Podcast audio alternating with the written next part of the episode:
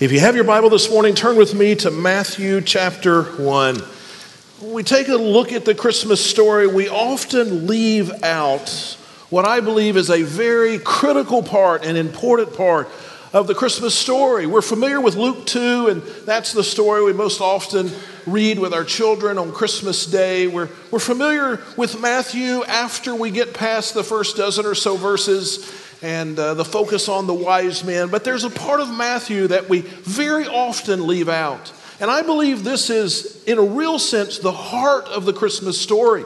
This is the foundation of the peace that can be ours because of Christmas. And I want us today to focus on this part of the Christmas story, Matthew chapter 1, the first 17 verses. Now, this is a difficult part to read. And so if I stumble a little bit, Andre said he would come up and help me out some of these pronunciations, but let's see how far we can get. It begins by saying, an account of the genealogy of Jesus Christ, the son of David, the son of Abraham. I'm okay so far? All right, verse 2. Abraham fathered Isaac, Isaac fathered Jacob, Jacob fathered Judah and his brothers. Judah fathered Perez and Zerah by Tamar. Perez fathered Hezron. Hezron fathered Aram. Aram fathered Amminadab. Amminadab fathered Nahshon. Nahshon fathered Salmon. Salmon fathered Boaz by Rahab. Boaz fathered Obed by Ruth. Obed fathered Jesse. And Jesse fathered King David. David fathered Solomon by Uriah's wife. Solomon fathered Rehoboam. Rehoboam fathered Abijah. Abijah fathered Asa. Asa fathered Jehoshaphat. Jehoshaphat fathered Joram. Joram fathered Uzziah. Uzziah fathered Jotham. Jotham fathered Ahaz. Ahaz fathered Hezekiah. Hezekiah fathered Manasseh. Manasseh fathered Amon. Amon fathered Josiah. And Josiah fathered Jeconiah and his brothers at the time of the exile in Babylon. After the exile to Babylon, Jeconiah fathered Shealtiel, uh, Shealtiel, I'm sorry, Shealtiel fathered Zerubbabel. Now you might be wondering at this point what you should be writing down. There, there are a number of important lessons that you should be learning, and your, your hand ought to be writing as quickly as you can. Uh, one thing you might note is that here are some really good suggestions for baby names. And so, if you're about to have a child or a grandchild, I know uh, our, our, college pastor, uh, Caleb, and his wife are about to have a child any day. I am pulling for Shealtiel. I think that would be a good name. And uh, take it from someone whose parents were kind enough to name him Noel Deer, that your children will love you forever if you give them one of the names off this list. Uh, Zerubbabel fathered Abiud, Abiud fathered Eliakim, Eliakim fathered Azor, Azor fathered Zadok, Zadok fathered Achim, Achim fathered Eliud, Eliud fathered Eleazar, Eleazar fathered Mathan, Mathan fathered Jacob, and Jacob fathered Joseph, the husband of Mary, who gave birth to Jesus, who is called the Christ. Do you notice something different there? One fathered the other, which fathered the other, until we get down to Joseph. Joseph didn't father Jesus, Joseph married Mary, who gave birth to Jesus. This, this highlights the, the fact that Jesus was, was born of a virgin. We look to verse 17. So all the generations from Abraham to David were 14 generations. And from David into the exile to Babylon, 14 generations. And from the exile to Babylon until Christ, 14 generations. Now, that's probably not the Christmas story you will ask your kids to read on Tuesday morning, but it is an important Christmas story. I think it's interesting that when you open the New Testament, it doesn't begin with a miracle. It doesn't begin with a story. It doesn't begin with teaching. It doesn't begin with poetry or a psalm. It begins with a genealogy. And one person I read this week who, who was uh, trying to explain the significance of this genealogy said that in these words, in these verses, is everything you need to know about Christ and Christianity. Now, that seems hard to believe. That seems like an exaggeration. But I think if we begin to go through these, these names and we look at some of the stories attached to them, and we look at just the importance of the entire genealogy, we will discover that that is exactly true. And so, as I studied this over the last two or three weeks and read the scripture and read what others have written about the scripture, I was able to find 15 significant, what I believe are life changing principles that we can learn from this Christmas story. Now, I'm not going to give you all 15, I promise you, but let me give you four or five of those today uh, that I think will be an encouragement to you. Now, before we begin, uh, to get into these principles, let me just point out one more thing about the genealogy. It's interesting, as I said a moment ago, that Matthew begins with a genealogy. Uh, you also find a genealogy of Christ in Luke, Luke chapter 3. But notice the important positions that Matthew and Luke place uh, the genealogy of Christ. Matthew, when he is about to announce the birth of Christ and really write this whole story of Christ, he puts the genealogy front and center. It's as if Matthew were saying, really, to understand Christ, first you have to understand his genealogy. Then you go over to Luke, and he doesn't start with the genealogy, but he gives it an equally important place. Luke tells the story of the birth of Christ all the way up to the baptism of Christ, just before Christ's ministry is going to begin. And then Luke pauses. It's as if Luke says, Now, before we get into the ministry of Christ, there's one more thing you've got to know. And then he gives the genealogy of Christ. A different genealogy, and there are reasons for that. We'll, we'll, we'll discuss that on another day. But he gives this genealogy. It's as if both gospel writers say, this is key to really understanding uh, the person and the work of Christ. So, what do we learn from this? Well, first, we learn that the Christian faith is not a viewpoint. Now, this is the hardest one to understand, but it perhaps is the most important one. That's where, why I wanted to begin here. Uh, many times we think of the Christian faith as a worldview or a philosophy or a moral code or a point of view. But the Bible says that Christianity is not really any of those things. If, if, the, if Christianity were really a matter of teaching or a way of living, then it would have begun, the Gospels would have begun with teaching. Do this and do that. It would have begun with gospel doctrine. It would have begun with a list of ideals, but it doesn't. Instead, we see here that the Christian faith is inseparably bound to Jesus. Jesus is, is the Christian faith, and you can't separate Christ from Christianity or Christ from Christmas. Now you're thinking that's obvious, Pastor. We knew that Jesus was inseparably bound up with the Christian faith. But no, listen, that is not true of other religions. This is a unique thing. Take, for instance, Buddhism. So, Buddhism is a religion focused on the teachings of Buddha. Siddhartha Gautama was his name, Buddha was his title. And so he had a viewpoint of the universe and how we fit into the universe and how we should live since we fit into the universe in a certain way. And so he had these teachings. And Buddhism is this worldview, this philosophy that involves the teachings of Buddha. Now, Buddha did not have to be a real person, nor did he have to live a real life for Buddhism to be true. In fact, many Buddhists do not believe that Buddha ever lived. And it really doesn't matter because Buddhism is a philosophy, it is a way of looking at life. We could go to Islam. Islam is a way for you to properly relate to the God Allah. And so Muhammad came and he taught how to relate to Allah, who he said was God. And so Islam is the way to please Allah. Now, now Islam could be true even if Muhammad had never lived. Muhammad was simply a spokesperson for this viewpoint, for this way to live uh, pleasing to Allah.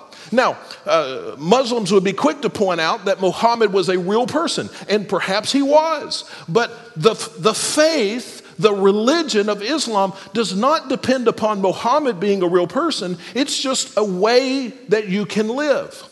Christianity is very different.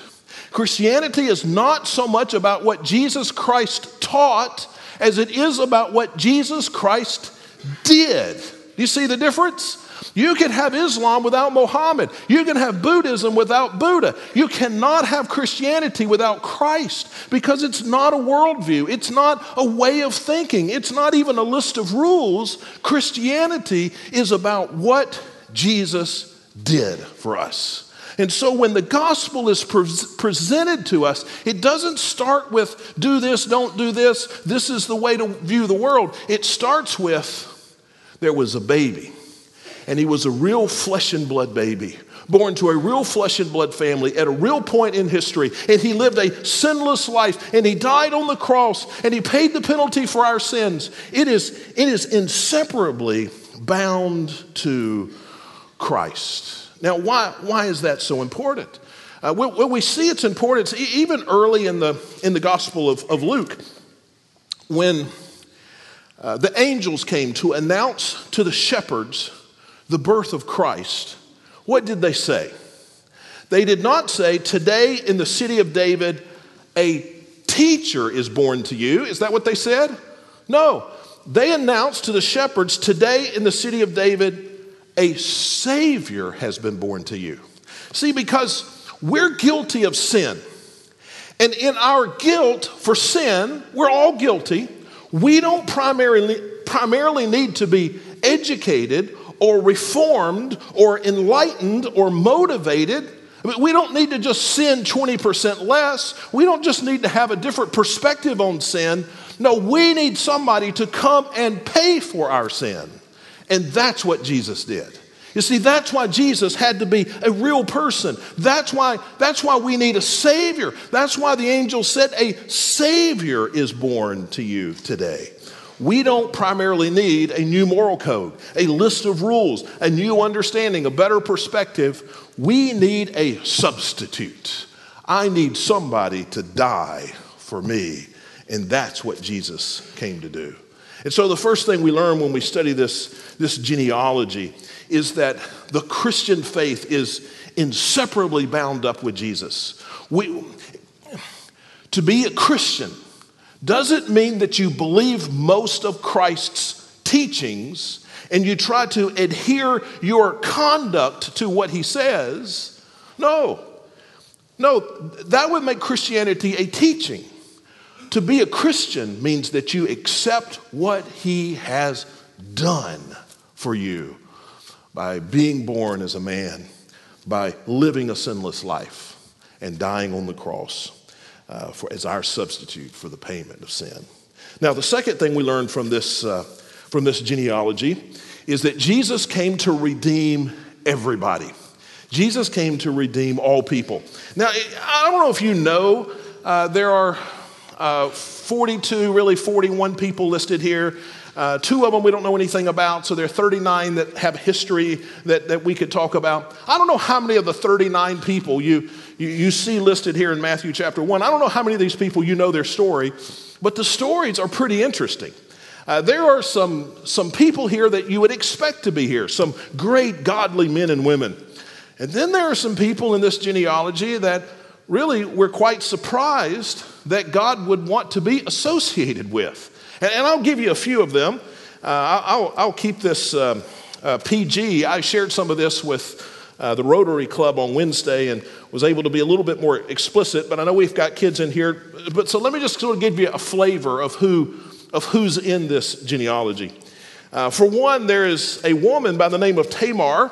Uh, generally, Jewish genealogies would not include any women, but God chose to put six women in this genealogy. Uh, of course, there are women in every person's genealogy, right? I mean, everybody's got a mom, but uh, they would not list those women. They were not significant enough in the minds of the culture uh, to list in somebody's genealogy. But God looks at things differently. And, and, God sees men and women of equal value, and so there are women in this uh, genealogy. So one of them's name is Tamar. Uh, she is the first woman mentioned. Uh, she was the wife of one of Judah's sons. Uh, her husband died before she was able to have children. And in those days, if that happened, then uh, the deceased man's brother would marry uh, the widow so that she could have children. And so um, Onan uh, uh, decided to marry her, uh, but he was not very happy about it. And so uh, he made sure that in this new marriage that she was unable to conceive. And we won't go through the details, but you can read them in Genesis 38. Uh, God then kills Onan. Isn't this a great story? And so then there's a third brother. His name is Shelah. And he says, I'm not going to have anything to do with this.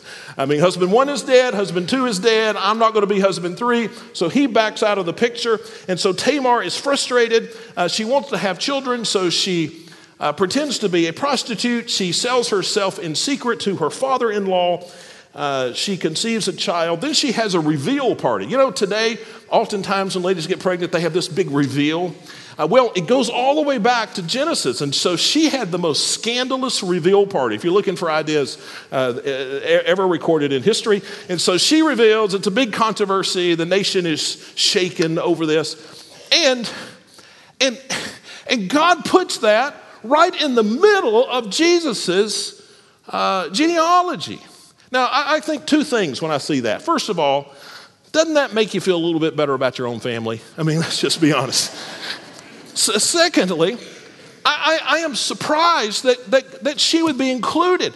I mean, God could have just left her out, right? I mean, many, many of the other women have been left out. We'll see in a moment or two that many of the men have been left out.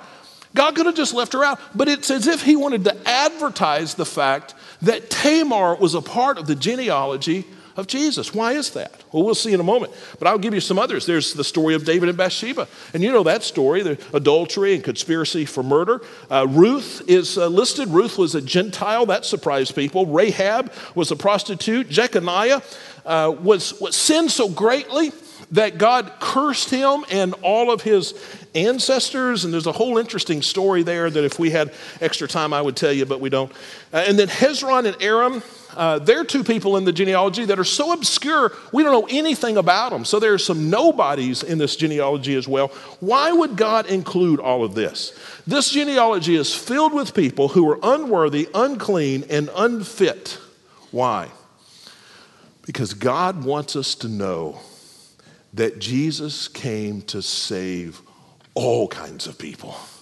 There's not any person here. There's not any person listening on television, watching online. There's not a person in America who is not eligible for the forgiveness of Christ. And, and God communicated that to us very purposely by including just about every kind of imaginable sin on the list of people that were in Christ's genealogy. It's as if, it's as if God is, is, is waving a flag and saying, My son came to save and to forgive every sin if you uh, will call on me.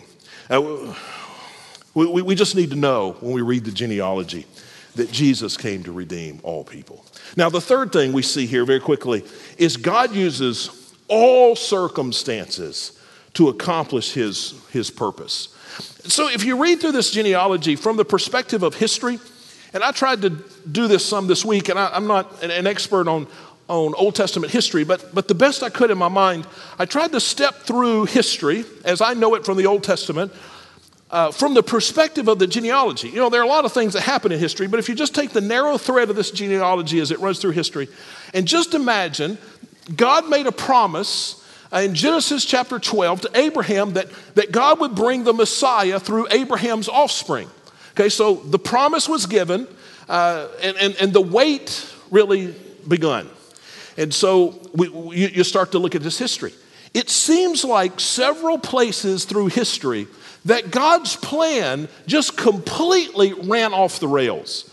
Uh, you can see it to start with just with Abraham. So God told Abraham he was going to, you know, bring this great nation through Abraham's offspring and ultimately the Messiah who would be the blessing to all the world. And, and then you know what happened? Abraham and his wife Sarah couldn't have kids. And, and it's like, God, you, you made this promise and all these big plans, and just, I mean, even before it gets started, it's just collapsed. It can't happen. And it wasn't until very late in Abraham and Sarah's life when they were well, well, well past childbearing years, and it was a surprise to them and everybody else, God gave them a child. And so uh, the prophecy continued.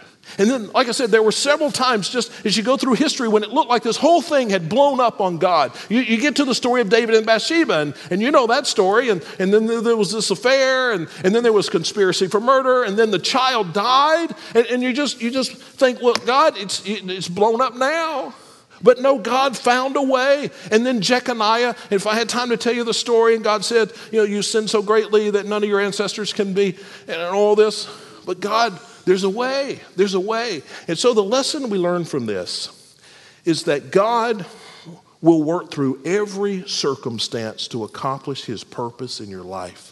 Don't give up on God. He hasn't given up on you. And know that everything that happens the, the bad news from the doctor, the, uh, the good news about some promotion, the bad news about losing your job, the, the, the struggles in your family, the struggles at work, the struggles at school, everything, God's going to use everything. It, it, is, it is almost unimaginable. All the things in the Old Testament God used in order to get history to this one point in Matthew chapter 1. And God's doing the same kind of thing in your life. He's using all of these factors to bring you to the place He wants to bring you. Isn't, isn't that an encouragement? I keep thinking in my mind back to the Christmas story in Luke, and I know that's not where we're focused, but there's just a perfect illustration of this over there. God had prophesied some 600 years, 650 years prior to this that, uh, that Jesus would be born in Bethlehem that the Messiah would be born in Bethlehem. And so then Mary uh, conceives through the Holy Spirit, and she's with Joseph, and she's about to have children. She's about to have Jesus, rather. And there's a problem. You know what the problem is? They're not in Bethlehem, they're in Nazareth, about 90 miles from Bethlehem. 90 miles was a long ways. I mean, you, you think about just uh, you and your pregnant wife um, hiking to I don't know, what's 90 miles away? Uh, the other side of Tyler or something. I mean, that'd be a heck of a hike. And so uh, they're, they're this far away, and, and they don't really even have any desire to go to Bethlehem. It's not that Mary and Joseph were all clued in to, you know, we're about to have the Messiah, and the Bible says in Micah, and we got to get to Bethlehem. They, they were just going to have the baby in Nazareth. So what did God do? Well, God, and, and, and the wheels of this had already started moving years before, God caused Rome to tax the whole known world at the time and to prepare for that tax to have a census. And so this is, like I said, had been in works for years. And so then everybody has to go to their hometown. And so uh, Joseph takes Mary and goes to Bethlehem in order to be counted in the census, in order to be faithful to the tax. And all of that happened at the exact right time. And Jesus was born in Bethlehem without a day to spare. Now, isn't that amazing? God taxed the whole world to move two teenagers 90 miles and so that the prophecy would be exactly fulfilled.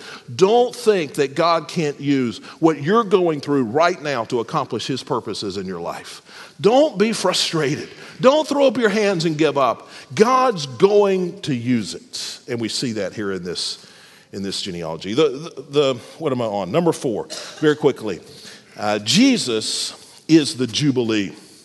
Now, if you look back at Matthew chapter 1, verse 17, that's, that just seems like an odd verse. I will read it again. So, all the generations from Abraham to David were 14, from David to the exile, 14 generations, and from the exile uh, to Babylon until Christ, 14 generations. Well, so what? Who cares? What, what, why is that?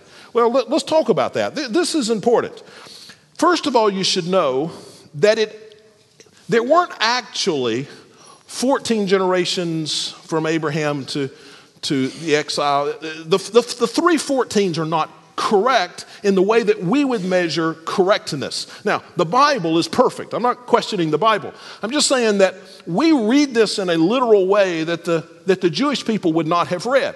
They knew that there weren't literally 14, 14, 14 generations between Abraham and Christ, and they knew the names because all of that's in the Old Testament. So this isn't an error, and it's not uh, an attempt to deceive. Uh, the, the, Jewish people, and Matthew was written to a Jewish audience. They knew exactly how many, how many generations there were.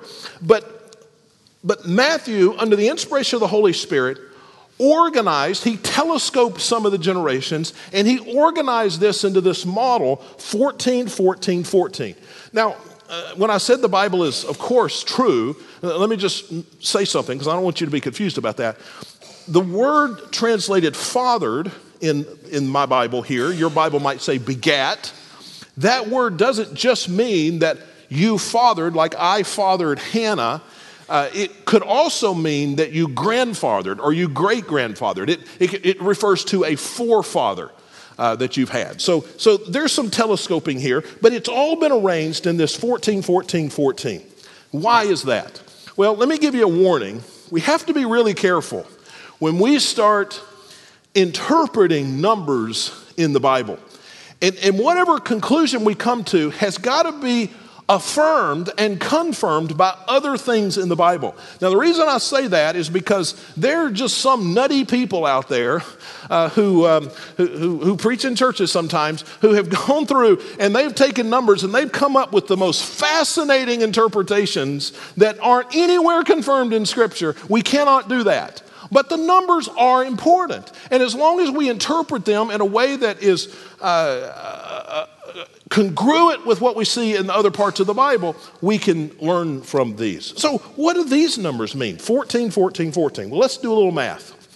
So, 14 is two sevens, right? You got that? 7 plus 7 is 14. And so, three 14s is how many sevens? Anybody know? That's six sevens. All right? I know it's Sunday, you're, you're off of school, but you can think about this.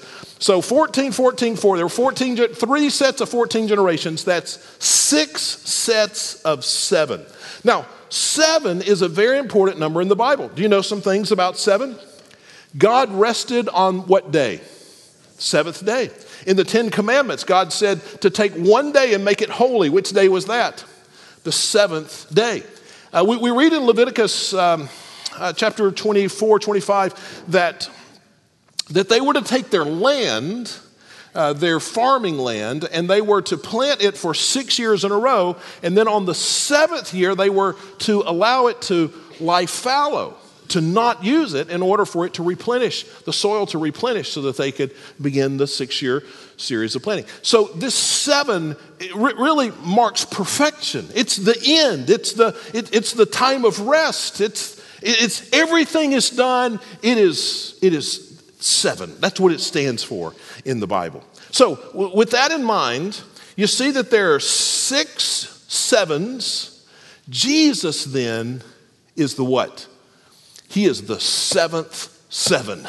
The seventh seven. Now that's significant for a couple of reasons I want to show you. First, it's significant because it tells us that that Jesus is the culmination of everything we've seen in the Old Testament. I mean, you read the Old Testament, there are all these stories, and honestly, some of them seem sort of kooky. And, and you read through and you wonder, well, why is that story there? And why is this Tamar story? It's like the weirdest story in the whole Bible. Why is all this stuff here? And this nation is attacking this nation, and this person fathers this person, and, and, and, and all of this intrigue. Why is all that there?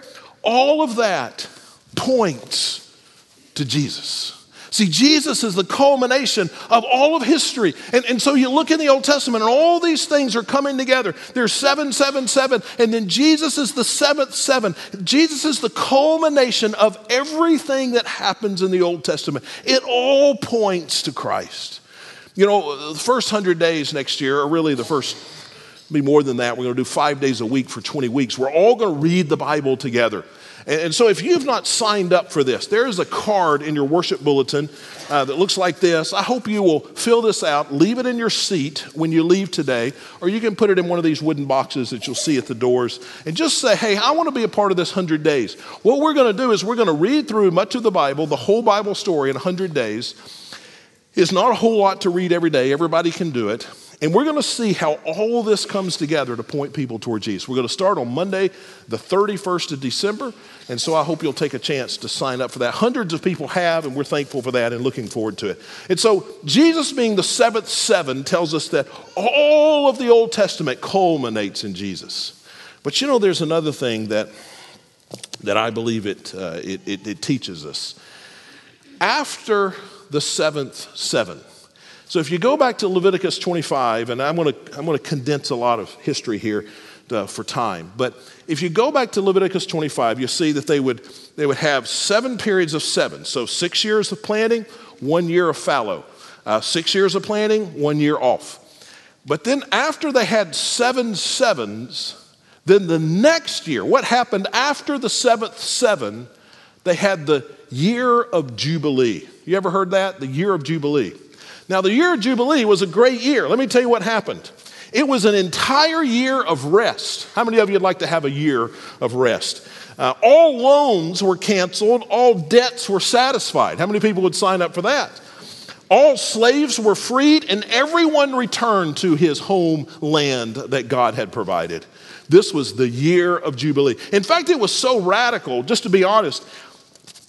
Old Testament historians, many people believe that the Jews never did it. I mean, they were commanded to do it, but it was so radical. And you can imagine every seven years, all debts are forgiven. Everybody goes back to their homeland, even if they, even if they had sold it or lost it, and all slaves are free. I mean, this was a radical concept that there would just be a year of peace and rest and harmony and stability that they may have never even attempted it. But it points to something. It points to what it is to be a child of God after Jesus have lived his life and died on the cross for the forgiveness of our sins. You see, we, the Old Testament is about them striving uh, in, in their sacrifices and their living. And, and Jesus comes and he is the culmination of that, the seventh seven. And then after the life of Christ, and he makes possible our salvation, now we can have rest in Jesus. Uh, read Hebrews chapter 4, the whole chapter uh, uh about this. Uh, listen to what Jesus said in, uh, in, in Matthew chapter 11. He says, Come to me, all who are weary and burdened, and I will give you rest. What does it mean to know the rest of Christ, to have this, this rest that comes from having a relationship with God, it means you don't have to earn God's love anymore. It's a rest. You have God's love if you've accepted Christ because of what Christ has done. It means you don't have to prove yourself. Christ proved himself for you. It means that you can rest in his care and trust him. You know, as a Christian, we, we shouldn't have any worries in the world. My future is secure by the work of Christ. My God loves me because of the work of Christ. I, am not in control of all the circumstances around me and all of the medical stuff and the family stuff and the financial stuff and the political stuff and the football stuff and all the things we worry about. But listen, God is in control. And I can rest in that. Jesus, here's what the genealogy says He's He's the source of Jubilee. He is the seventh seven. And after Jesus, as we put our trust in Him, we know true rest. Now, one last thing that you see that I want to show to you in this uh, genealogy is that God always keeps His promises.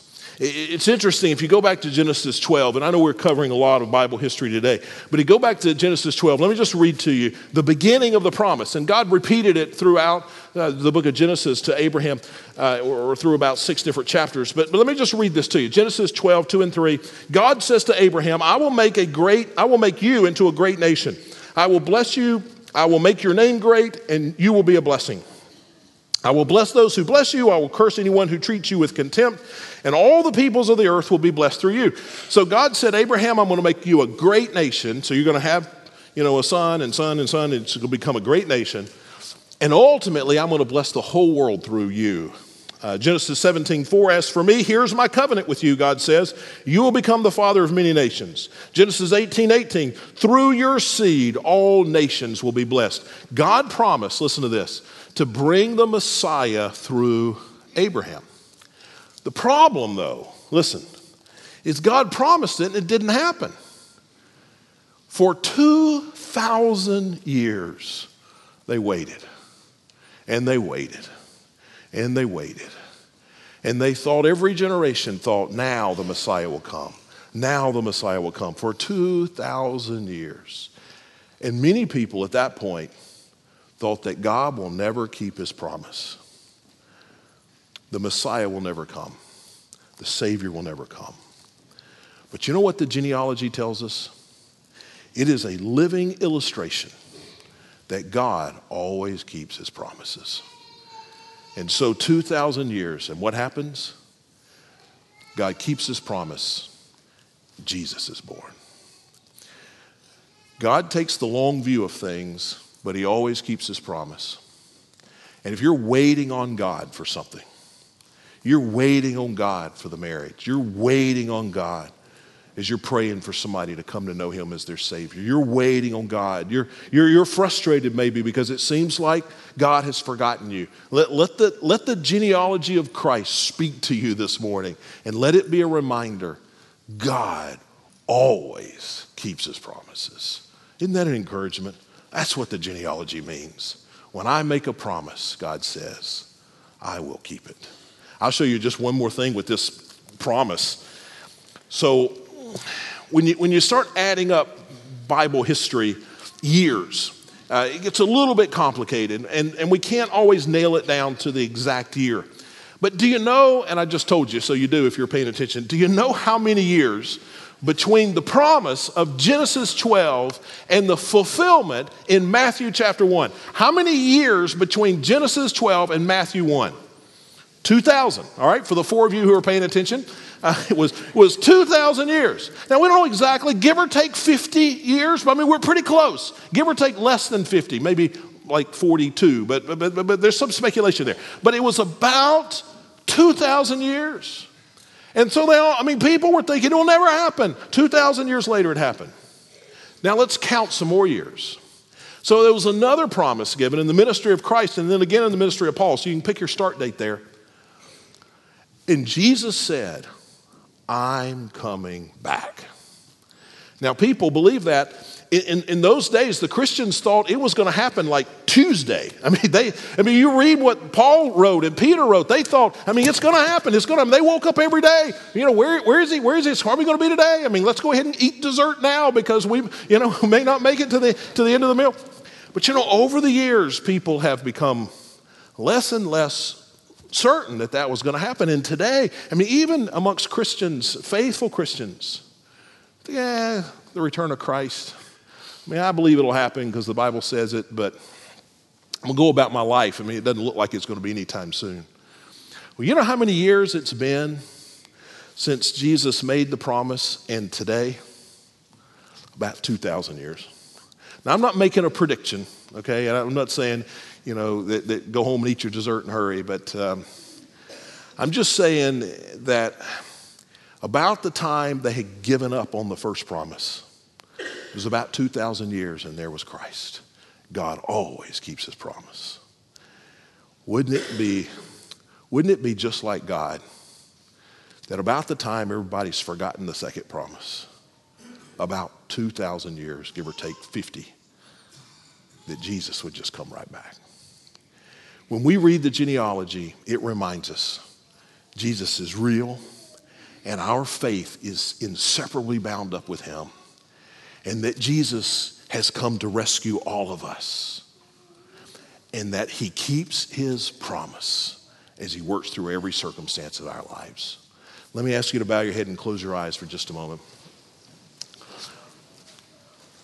Father, I pray this Christmas for those people who don't know you as their Savior that this Christmas will be the beginning of that relationship. I pray that they will recognize this isn't about a teaching, a philosophy, a list of rules.